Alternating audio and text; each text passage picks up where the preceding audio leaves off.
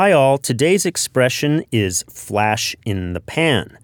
A flash in the pan is something which disappoints by failing to deliver anything of value despite a showy beginning.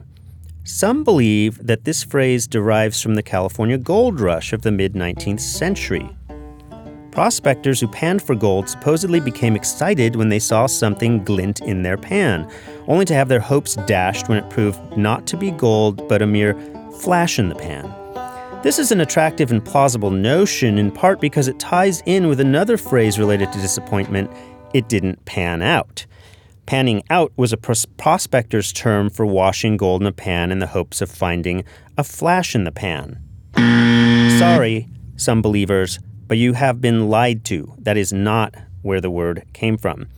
Flash in the pan comes from, comes from the days of flintlock firearms, where the main charge was intended to be fired by a small charge of gunpowder in the priming pan.